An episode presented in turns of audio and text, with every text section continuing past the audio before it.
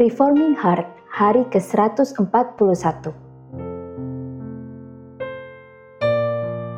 Renungan ini diambil dari website pemuda.stemi.id.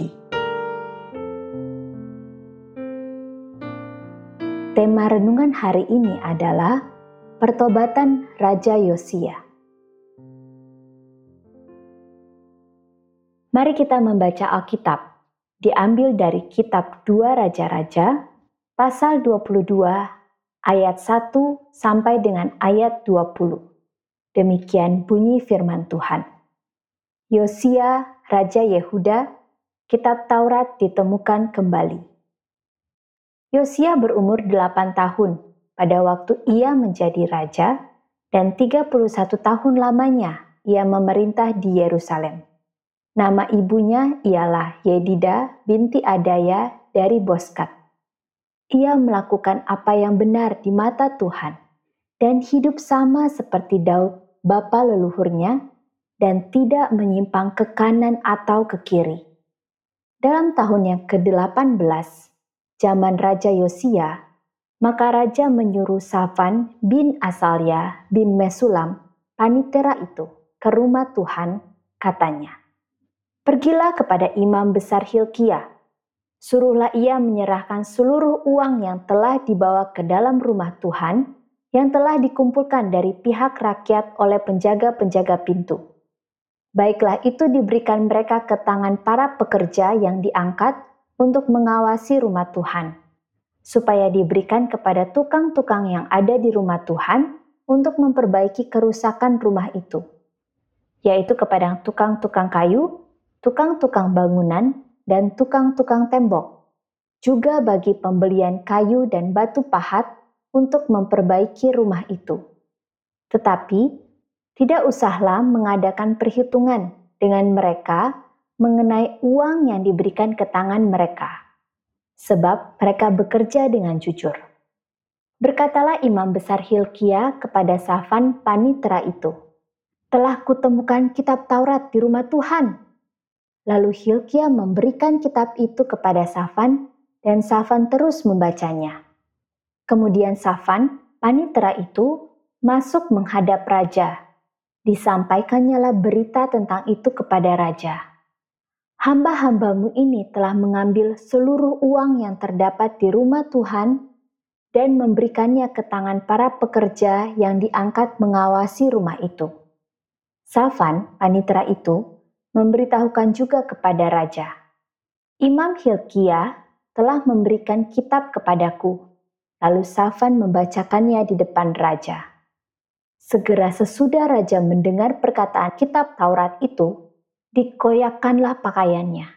Kemudian raja memberi perintah kepada Imam Hilkia, kepada Ahikam bin Safan, kepada Akbor bin Mika, kepada Safan panitra itu, dan kepada Asaya, hamba raja. Katanya, Pergilah, mintalah petunjuk Tuhan bagiku, bagi rakyat, dan bagi seluruh Yehuda. Dan tentang perkataan kitab yang ditemukan ini, sebab hebat kehangatan murka Tuhan yang bernyala-nyala terhadap kita, oleh karena nenek moyang kita tidak mendengarkan perkataan kitab ini dengan berbuat tepat seperti yang tertulis di dalamnya. Maka pergilah Imam Hilkia, Ahikam, Akbor, Safan, dan Asaya kepada Nabi Yahuda, istri orang yang mengurus pakaian-pakaian, yaitu Salum bin Tikwa bin Harhas. Nabiah itu tinggal di Yerusalem di perkampungan baru. Mereka memberitahukan semuanya kepadanya. Perempuan itu menjawab mereka, Beginilah firman Tuhan, Allah Israel. Katakanlah kepada orang yang menyuruh kamu kepadaku, beginilah firman Tuhan. Sesungguhnya aku akan mendatangkan malapetaka atas tempat ini dan atas penduduknya, yakni segala perkataan kitab yang telah dibaca oleh Raja Yehuda, karena mereka meninggalkan aku dan membakar korban kepada Allah lain dengan maksud menimbulkan sakit hatiku dengan segala pekerjaan tangan mereka. Sebab itu, Kehangatan murkaku akan bernyala-nyala terhadap tempat ini dengan tidak padam-padam. Tetapi kepada Raja Yehuda yang telah menyuruh kamu untuk meminta petunjuk Tuhan, harus kamu katakan demikian. Beginilah firman Tuhan, Allah Israel, mengenai perkataan yang telah kau dengar itu, oleh karena engkau sudah menyesal dan engkau merendahkan diri di hadapan Tuhan pada waktu engkau mendengar hukuman yang kufirmankan terhadap tempat ini dan terhadap penduduknya, bahwa mereka akan mendahsyatkan dan menjadi kutuk. Dan oleh karena engkau mengoyakkan pakaianmu dan menangis di hadapanku, aku pun telah mendengarnya. Demikianlah firman Tuhan. Sebab itu, sesungguhnya aku akan mengumpulkan engkau kepada nenek moyangmu, dan engkau akan dikebumikan di dalam kuburmu dengan damai, dan matamu tidak akan melihat segala malapetaka yang akan kudatangkan atas tempat ini. Lalu mereka menyampaikan jawab itu kepada raja. Demikianlah pembacaan firman Tuhan.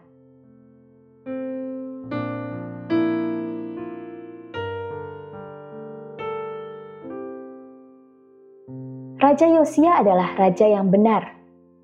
Dia adalah salah satu dari dua orang raja yang disebut benar seperti Daud dan tidak menyimpang ke kiri atau ke kanan. Satu orang raja sebelum Yosia yang juga mendapatkan kesaksian benar dari penulis kitab raja-raja adalah Hiskia, seperti tertulis di dalam kitab dua raja-raja pasal 18 ayat 1 sampai 3. Mereka berdua setia dengan tidak menyimpang sama sekali. Ketika Imam Besar Hilkiah menemukan kitab Taurat, Yosia segera berespons dengan sangat benar. Dia langsung berduka cita karena dia sadar keberdosaan dari dirinya dan dari bangsa Yehuda. Inilah kepekaan yang menjadi tanda kebangunan rohani akan segera terjadi. Pertobatan besar terjadi di Yehuda setelah sang raja sendiri, yaitu Yosia, mengoyakkan pakaiannya. Pertobatan besar yang sejati tidak terjadi setelah seseorang menyadari keberdosaan bangsanya. Pertobatan sejati terjadi setelah seseorang menyadari keberdosaannya sendiri dan keberdosaan bangsanya. Pertobatan sejati tidak akan terjadi karena ada orang-orang yang pandai menuding dosa orang lain pertobatan sejati terjadi karena ada yang menyadari keberdosaannya sendiri dan keberdosaan bangsanya. Jika seseorang tidak peka terhadap dosa-dosanya sendiri, dari mana dia bisa peka terhadap dosa-dosa orang lain? Maka respons dari Yosia adalah dia berduka karena dirinya dan karena bangsanya. Demikian juga Yesaya mempunyai respons yang sama. Dia berkata bahwa dia adalah orang yang najis bibir dan dia tinggal di tengah-tengah bangsa yang najis bibir.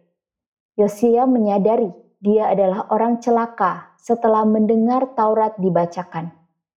Berapa banyak raja Yehuda yang memiliki sifat seperti ini? Baik raja Yehuda maupun raja Israel sama-sama sudah keras hati dan tidak lagi memedulikan seruan dari firman Tuhan. Tetapi tidak demikian dengan Yosia.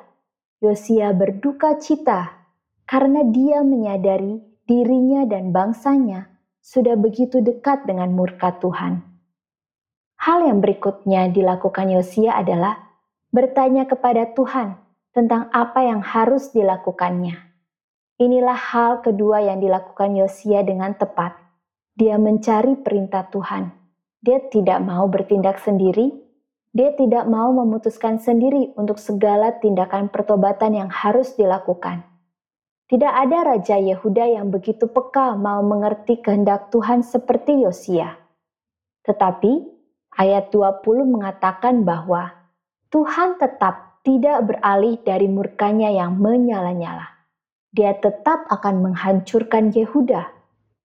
Hal baik yang diberikan Tuhan kepada Yosia adalah bahwa Tuhan tidak akan menghancurkan Yehuda pada zaman Yosia. Pertobatan Yosia tidak sanggup memberikan perubahan keadaan Yehuda. Apakah ini berarti kebangunan rohani itu gagal?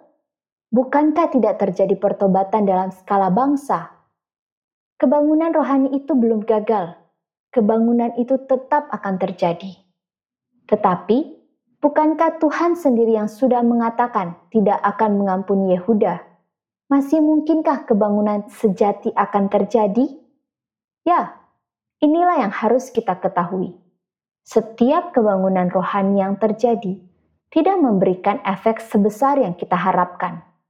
Pertobatan yang terjadi tidak seperti yang terlihat secara fenomena, Meskipun yang bertobat dan yang kehidupan rohaninya semakin baik terlihat banyak, tetapi hanya sedikit dari mereka yang sungguh-sungguh mengalami pertobatan sejati.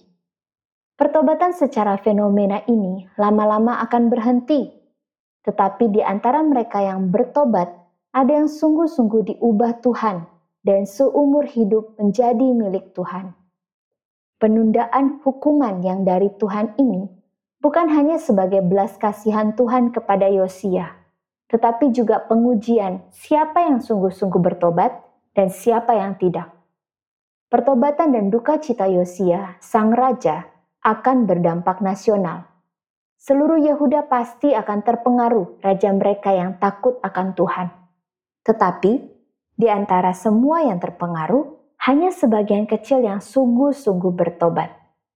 Yang lain seiring dengan berjalannya waktu, akan kembali menunjukkan sifat lama mereka. Penundaan hukuman ini akan memunculkan siapa yang sungguh dan siapa yang tidak.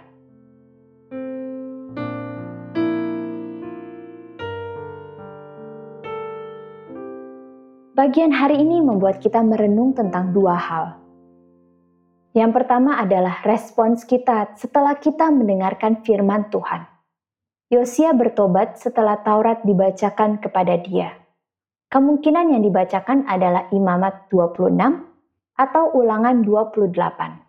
Karena reaksi Yosia setelah itu adalah memastikan hal-hal yang dicatat dalam kutuk pada dua bagian ini tidak ada lagi di tengah-tengah Yehuda. Yosia dengan tepat dan dengan segera berespons setelah mendengar firman Tuhan. Tidak ada penundaan tidak ada sedikit pun perasaan di dalam hatinya yang meremehkan setiap hal yang dia telah dengar. Bagaimana dengan reaksi kita terhadap firman? Mendengar untuk mengabaikan? Setiap orang yang mengabaikan firman adalah orang-orang yang seumur hidupnya terus mendengar firman itu, tetapi tanpa merasa ada kewajiban untuk mentaatinya. Orang-orang seperti ini begitu akrab dengan firman Tuhan, tetapi tidak ada suatu komitmen iman dan kerelaan hati untuk taat. Firman Tuhan hanyalah suatu bahan perdebatan atau aturan-aturan untuk diketahui, bukan untuk ditaati. Tetapi sebagian lagi sungguh-sungguh menerima setiap bagian firman Tuhan untuk ditaati dengan penuh kerelaan dan sukacita. Hal yang lain yang dapat menjadi renungan bagi kita semua adalah Yosia memiliki hati yang terus menampung umat Tuhan di dalamnya. Setelah mendengar Taurat, reaksi pertobatan Yosia didorong bukan saja oleh dirinya yang tidak merasa layak, tetapi juga kesadaran dari dirinya bahwa orang-orang di sekitarnya, seluruh bangsanya, bahkan nenek moyangnya, semua telah bersalah kepada Tuhan Mari kita belajar mengidentikan diri dengan umat Tuhan, gerejanya. Mari kita juga belajar mengidentikan diri kita dengan dunia ini, entah dengan orang-orang di sekeliling kita, gereja kita, atau bahkan seluruh bangsa kita. Belajar untuk tidak menjadi orang yang hanya menunjuk orang lain. Orang seperti ini tidak mungkin mengalami kebangunan rohani karena dia sibuk menunjuk kesalahan orang lain tanpa sadar bahwa kesalahannya sendiri juga amat banyak. Hal terakhir yang dapat kita renungkan bersama-sama adalah mengenai murka Tuhan tidak lagi akan dibatalkan walaupun terjadi kebangunan rohani. Yehuda tetap akan dibuang oleh Tuhan. Betapa menyedihkan hal ini. Waktu Tuhan akan tiba dan penghukumannya akan datang tetapi bagian hari ini mengingatkan kita bahwa walaupun Tuhan tidak akan mengubah hukumannya, Dia tidak akan membuang orang-orang yang sungguh-sungguh bertobat. Pertobatan individu akan tetap Tuhan terima, tetapi pertobatan sebagai bangsa tidak lagi akan terjadi karena dosa-dosa Yehuda sebelumnya telah sangat menyakiti hati Tuhan. Mari renungkan hal ini dengan sungguh-sungguh Pertobatan kita ini pertobatan yang seperti apa? Pertobatan yang hanya secara sementara terlihat begitu baik? Ataukah pertobatan yang stabil dari orang-orang yang benar-benar rindu dipimpin oleh firman Tuhan? Pertobatan yang sejati akan selalu memperoleh berkat dari Tuhan. Tetapi pertobatan sejati hanyalah sebagian kecil dari pertobatan massal yang terjadi. Itulah sebabnya kita perlu menguji diri kita sendiri. Apakah pertobatan saya benar-benar pertobatan yang sejati? Ataukah saya hanya orang-orang yang kerohaniannya hanya terus mengikuti arus zaman yang makin lama makin bobrok? Pertanyaan yang perlu kita renungkan adalah: pertama, apakah kita telah berespons dengan tepat dan benar ketika firman Tuhan kita dengarkan? Kedua, sadarkah kita kalau kita adalah bagian dari gereja Tuhan? Ataukah kita hanya menuding tanpa menyadari bahwa kita sendiri adalah bagian dari kerusakan yang sama? Yang ketiga, adakah gunanya pertobatan sejati di zaman Yosia? Bukankah Tuhan sudah akan menjatuhkan hukuman? Demikian renungan pada hari ini.